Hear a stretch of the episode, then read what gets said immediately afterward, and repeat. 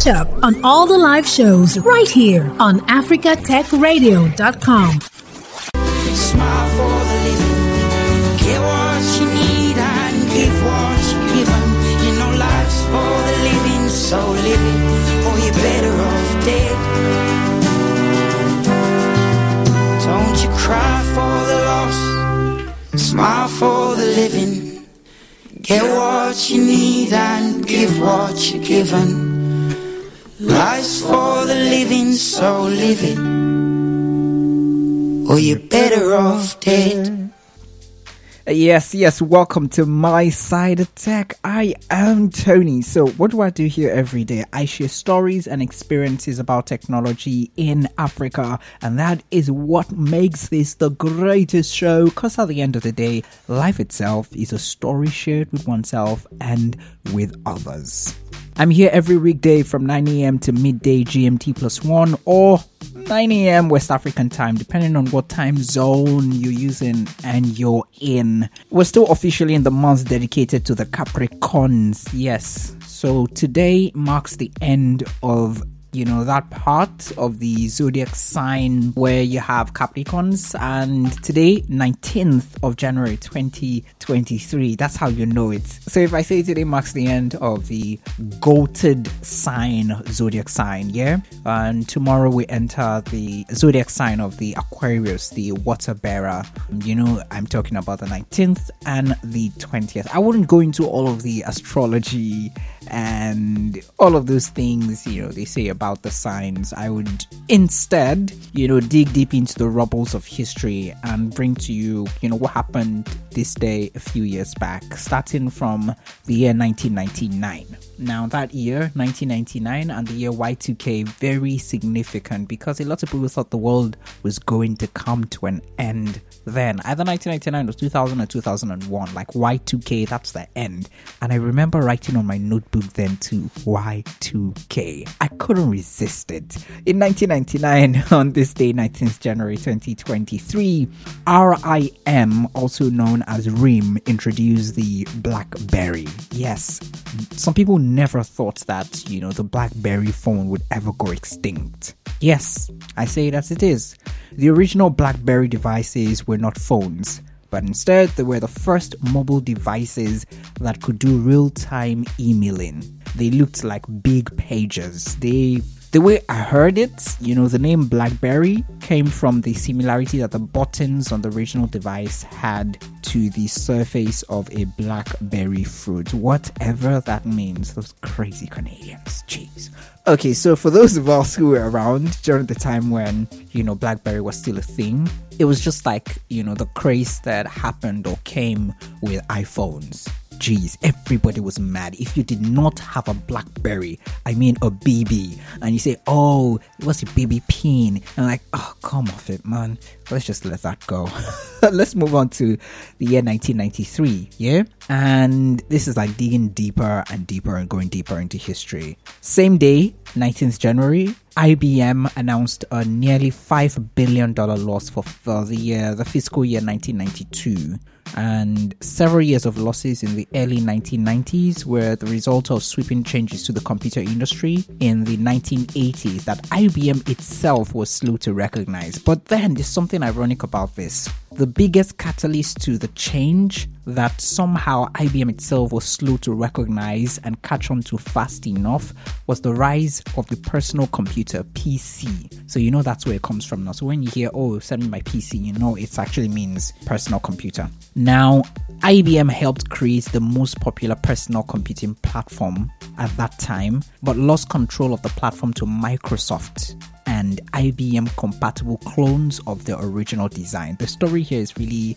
I wouldn't go into uh, sorry, I, I checked up the story and it was really, really crazy, but I think you should just Google how IBM lost control of its software platform to Microsoft. Yes, the personal computing platform to Microsoft, and you'd understand. Now, the monster that they created in the PC industry nearly caused their own collapse. They went on year on year announcing losses, and the losses I'm talking about billions of dollars in losses. And according to what I hear, I think it was uh, at that time the biggest ever ever loss to be announced by you know a company ever, IBM. Now IBM right now sells software. They offer consulting services and provide hybrid cloud infrastructure solutions. A lot of people don't even know that you know IBM is in the tech industry.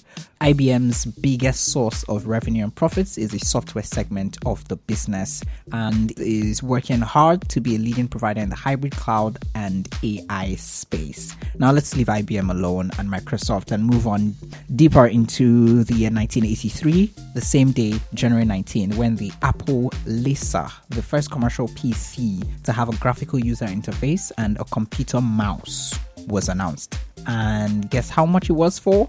9,995,000 dollars. Yes, it ended up being a commercial failure for Apple itself, but many of the technologies developed for that Apple Lisa made its way into the Mac. I mean, a lot of people say, "Oh, it's my Mac, my Mac." They don't know it's the Macintosh. Nobody ever says my Macintosh lab. You know, it's my Mac. Yeah. And then deeper in 1915, same day, January 19, the neon lighting tube was patented by French man Georges Claude. In 1923, he and his French company Claude Neon introduced neon gas signs to the United States by selling two to a Packard car dealership in Los Angeles for $1,250 a piece neon light quickly became a popular fixture in outdoor advertising. So, where yeah, exactly? So when you go to, you know, you see these boards outside billboards, and you see those colored lights. Yes, yes, those are neon lighting tubes. And then we have some other smaller neon lamps that are widely used as visual indicators in electronic equipment and appliances uh, due to their low power consumption, long life, and ability to operate on mains power. Also, if you're still struggling to understand what a neon lighting tube is, just think of clubs and the red and yellow and you know the colored lights you see in clubs exactly. So those are examples of this. Now, I would share in a bit, right? Some very weird tech news that trust me, I did not make up on my own. And after now, also share some really juicy stories in the tech space here on the continent and across the world as it affects Africans. Welcome to my side of tech. This is Africa Tech Radio. Stick around on Tony's Tech Side. Sorry to burst your bubble.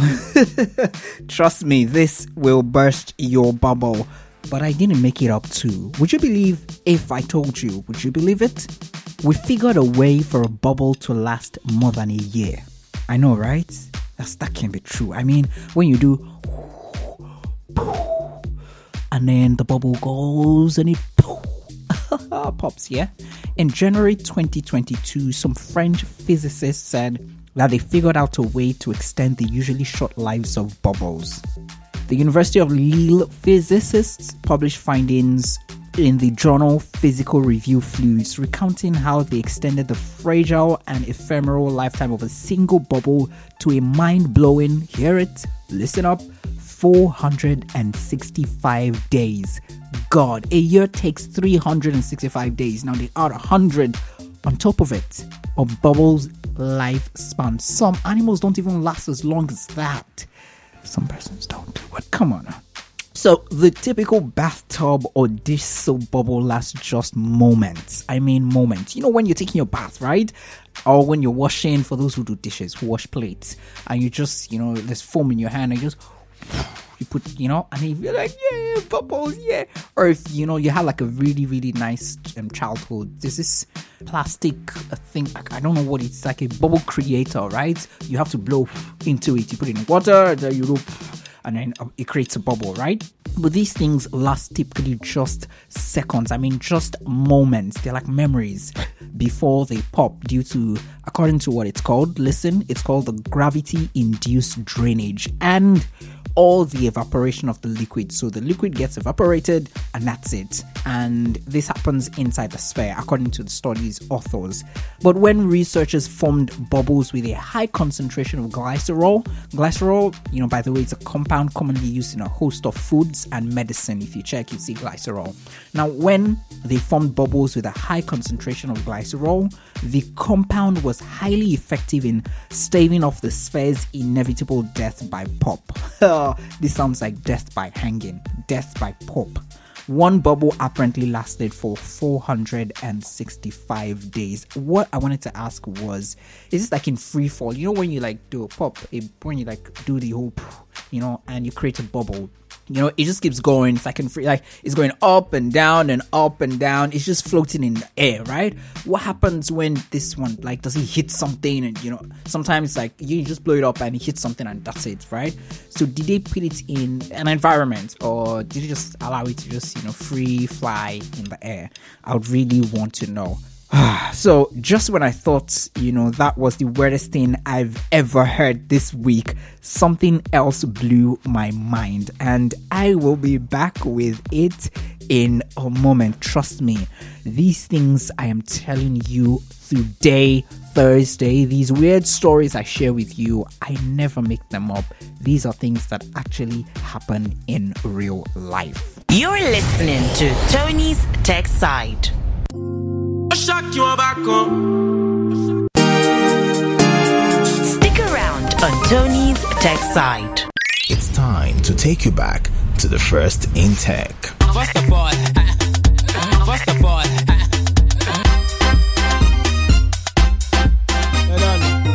Okay, now here we go.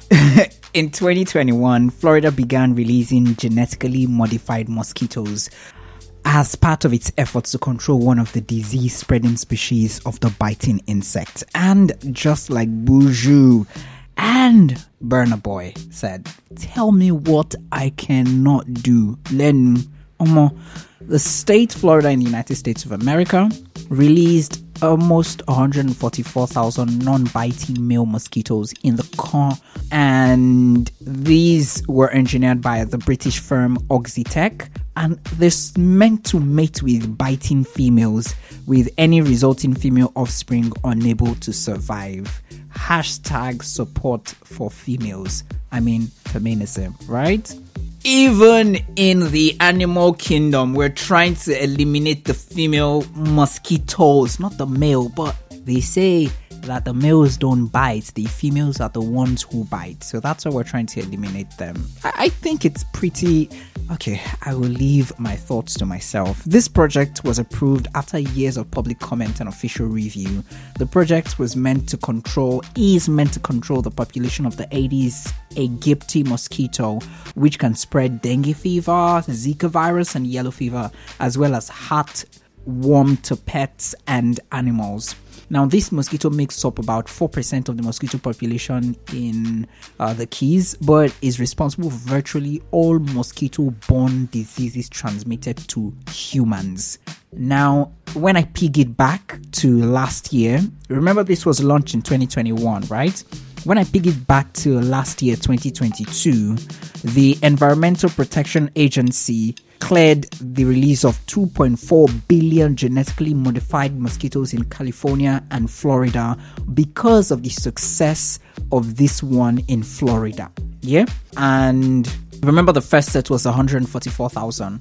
Also, in October 2022, I saw the news of the release of genetically modified male mosquitoes in the city in Brazil to temporarily cut the virus carrying insects, and this actually brought back results of about 96%. This is talking about the success of this project. And trust me, when I first heard genetically modified mosquitoes, I was scared because I'm like, if mosquitoes can do this harm, what about when they're genetically modified? And some some persons also shared my thoughts in a report that was done by the CBC today.com yeah today.com and I'm thinking, what if these mosquitoes, you know, like evolve and then have like a mind of their own? what then happens? Are we going to start having male and female, both male and female mosquitoes biting? I don't know what you think, but I I think it's good at first, surface level, when we see that we're trying to reduce the number of the female Anopheles mosquitoes that are in you know in circulation. But then, then I, when I'm looking at it, it means we may get to the point where we'll just have male mosquitoes and no longer females. So what happens to reproduction? What happens to their lifespan? What happens to them living longer than then? If we have just the males, then it means two things. We will no longer have the females because if you keep having more males, more males, and more males are mating with females that will give birth to male and females that will not leave, but males that would leave, right? So it means we'll start cutting the population of the female mosquitoes, the biting mosquitoes. And if this happens, we get to the point where we will not have the females anymore. So there'll be no females to breed with. And if that happens, it's either the males start reproducing on their own or they go extinct simple and short, or they find a way to evolve to save their species. That's the only thing I think of. They will start biting, start reproducing, and then we'll be in a bigger problem. But then, I think, you know, I should just remove those thoughts from my head and see this as a good thing. Does this help the environment in any way? Not directly, particularly, but it just ensures that all those who are suffering from the Zika virus or the dengue fever, you know, somehow we can cut them a slack and we can reduce the population of those suffering from the illnesses that these people actually bring. So please listen carefully to this report by today.com and tell me what you think in the comment section on Africa Tech Radio on Twitter and on Facebook, and also what you think on Instagram at a tech radio. Slow and invasive and dangerous mosquito species. They're called Aedes aegypti and are known to carry diseases like Zika, dengue, and yellow fever. The females spreading infection with their bites. In the Keys, they make up just about 4% of the mosquito population, but are responsible for virtually all of the mosquito borne disease transmission uh, to humans. The potential solution starts at Oxitec's lab, where tiny eggs are injected with a modified DNA strain, ultimately producing mosquitoes that have what's called a self limiting gene. Only the male offspring can survive past an early stage. The boys, unlike their female counterparts, do not bite. They run out of females to, to mate with, and that's how you bring the population down. This week, Oxitec began the process of releasing 140,000 male eggs in six locations along the Keys. That is part of a live experiment greenlit by the EPA. Though some environmentalists are crying foul. Genetic engineered organisms are not something that we can control. Evolution will find its own way. This isn't disrupting anything within the environment naturally? We haven't seen that, no, and we are targeting uh, the Aedes aegypti that is invasive. The company says similar projects in Brazil led to a 94% reduction of the targeted mosquito population and point out their research is peer reviewed. Locally, residents buzzing about benefits and risks of unexpected consequences. My gut feeling says it's probably not a good thing. You know, it, we don't know enough about it. The EPA says they conducted an extensive risk assessment based on the best available science and does not expect the trial to have adverse effects to animals in the environment. Does this represent the potential for greatly reducing the amount of Zika or dengue fever that's prevalent in a community? We hope so. That's why we're doing this. Boy, the debate on this one's crystal clear here. Okay, so we know this is going on in Florida, Sam. Are they planning to bring this project anywhere else in the U.S.?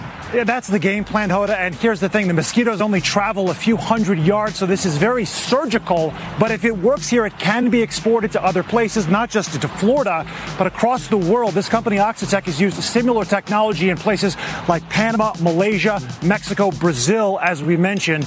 So it's been out there. They've used it for taking care of pests that destroy crops and now also disease. Guys, back to you. All right, Sam Brock for us there. Sam, thank you. So you heard it from them, yeah? First time. Is this a problem or is this not a problem? Like, is this really a good thing? Reminisce with problem. Stay on the side with me. Well, that's how we wrap up things here on the side tech. Thank you very much for staying on the side tech. Yes, at A Tech Radio on Instagram and at Africa Tech Radio on Twitter and on Facebook.